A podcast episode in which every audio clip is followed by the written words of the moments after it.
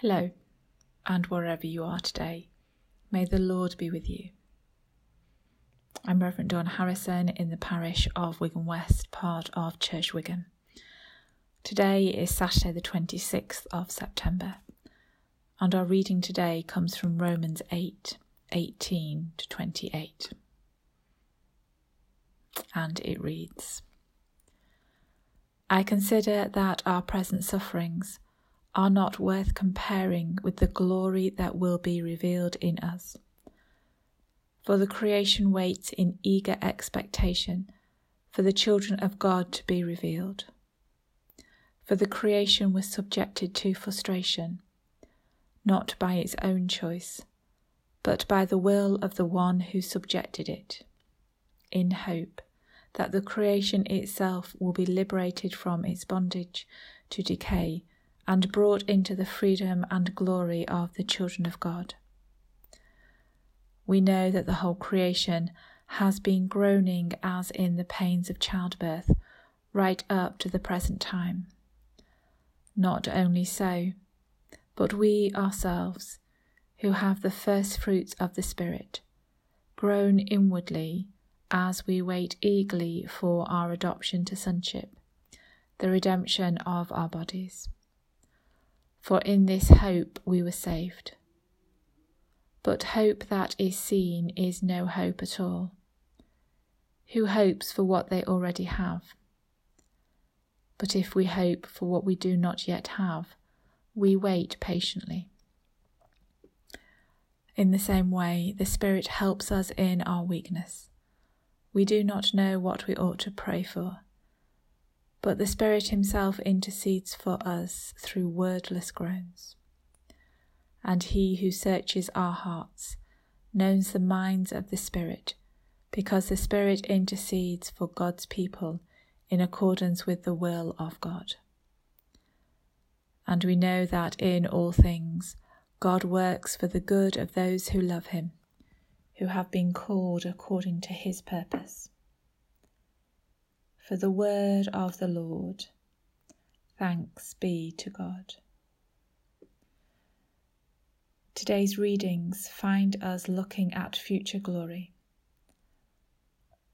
This week, the COVID 19 alert level was raised from 3 to 4. Maybe there are a good number of people looking forward to a future glory of a lower alert level a time when bubbles and social distancing are part of history. And you can meet who you want, where you want, without having to work out group sizes or numbers of households. In Romans, Paul is writing to the early, early Christians in Rome. No apostle has ever visited, and the letter gives basic elements of the Christian faith. Our passage today contains some of Paul's teaching on faith, in which he likens the life of faith to a woman who is about to give birth. She knows there is pain, but she also trusts, believes, hopes that new life will come. To quote what has become an overquoted phrase in recent months, we are living in extraordinary and unprecedented times. It might feel painful at the moment as we live with tighter restrictions. Yet we must hope. We must hope that this period will pass and future glory will come. We can rest in Paul's words of verse 28. And we know that in all things God works for the good of those who love him who have been called according to his purpose.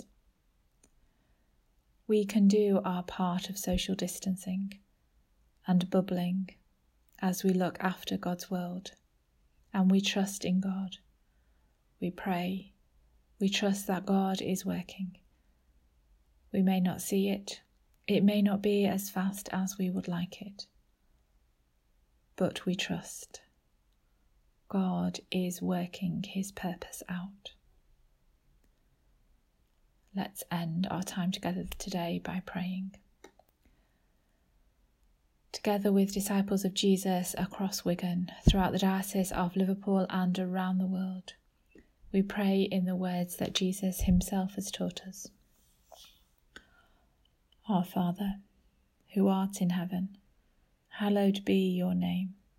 Your kingdom come, your will be done, on earth as it is in heaven.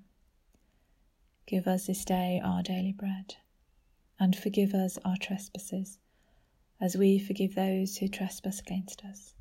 And lead us not into temptation, but deliver us from evil. For thine is the kingdom, the power, and the glory, forever and ever. Amen. May God bless you today and every day. Amen.